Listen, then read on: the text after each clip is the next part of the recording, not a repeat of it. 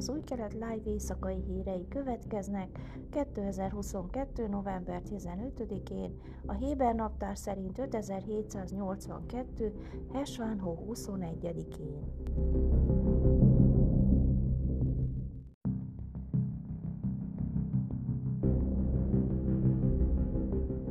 A szóknút vezetője óvaintette az alakulóban lévő új koalíciót a világ zsidóságának elidegenítésétől, miután tagjai nemrégiben olyan törvényjavaslattal álltak elő, amely radikálisan csökkentené a bevándorlást és delegimitizálná a nem ortodox judaizmusra való áttéréseket.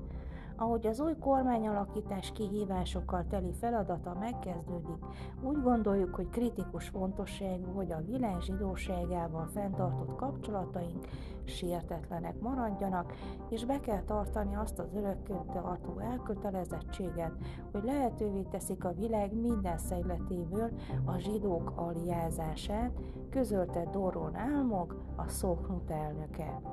A Szóknut egy kvázi kormányzati szerv, amelynek feladata a bevándorlás ösztönzése és elősegítése, valamint Izrael kapcsolatának fenntartása a diaszpóra beli zsidósággal. A szervezet azonban az elmúlt másfél hét során kellemetlen helyzetbe került, mivel a megalakuló félben lévő következő koalíció számos olyan javaslatot vetett fel, amelyek drámai módon megváltoztatnák vagy veszélyeztetnék küldetését. Mint technikailag független testület, amely nagyrészt együttműködik az izraeli kormányjal, igyekezett elkerülni a közvetlen konfrontációt a születőben lévő koalícióval. Ezt az irányelvet egyre nehezebb fenntartani, mivel a vallásos törvényhozók kijelentései keményebbé váltak, ami álmok visszafogott hangvételű, de finoman kritikus kijelentéséhez vezetett. Múlt hétfőn a szélső jobboldali vallásos cionista párt egyik tagja azt követelte a kormánytól, hogy zárja le a siratófal egalitárius szakaszát, amelyet részben a Szoknut finanszíroz és támogat. Múlt szerdán a vallásos pártok az úgynevezett unokazáradék megszüntetését kérték, amely lehetővé teszi, hogy bárki, akinek legalább egy zsidó nagyszülője van, szabadon bevándoroljon Izraelbe mindaddig, amíg nem gyakorol más vallást.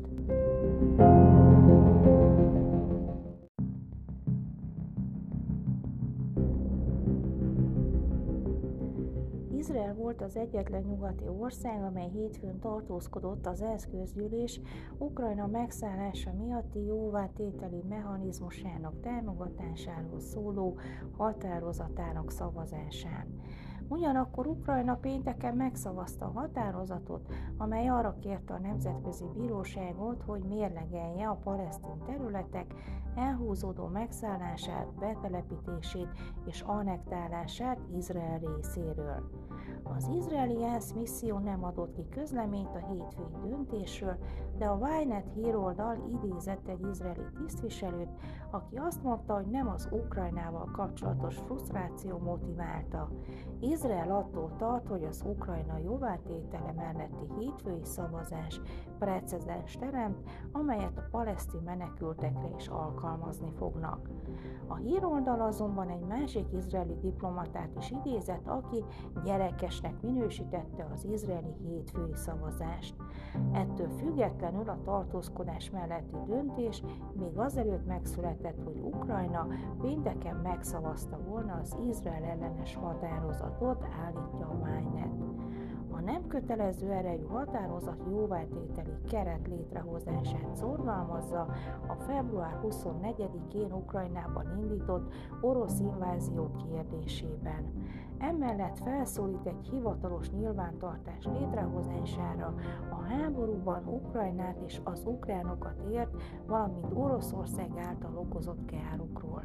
A közgyűlés 94-14 arányban fogadta el a határozatot, míg 63 ország, köztük Izrael tartózkodott.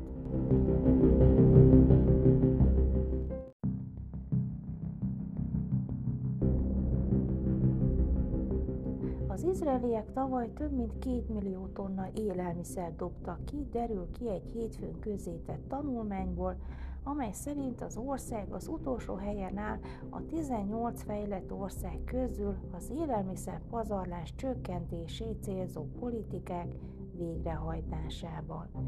A Leket Izrael szervezet éves élelmiszer hulladék és mentési jelentése, amelyet a Környezetvédelmi Minisztériummal közösen tettek közzé, megállapította, hogy az izraeliek 2021-ben 2,6 millió tonna élelmiszer pazaroltak el, ami 21,3 milliárd sékelbe került. Az egyéni háztartások átlagosan 3500 sékelt pazaroltak tavaly kidobott élelmiszerre. Ez a hulladék az Izraelben megtermelt élelmiszer 37%-ának felelt meg.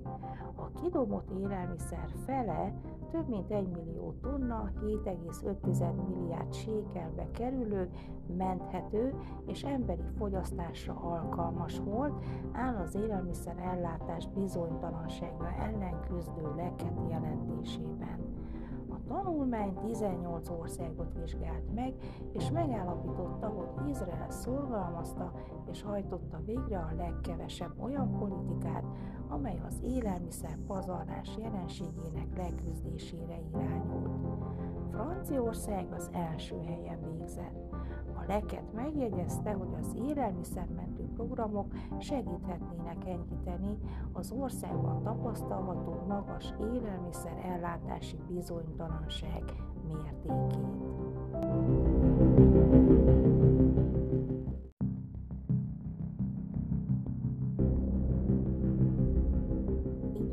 Időjárás. Szerdán esős idő várható, Jeruzsálemben 17, Hajfán 19, Ejláton 26, míg Ásdodban és Tel Avivban 22 fokra lehet számítani. Ezek voltak az új keret live hírei kedden.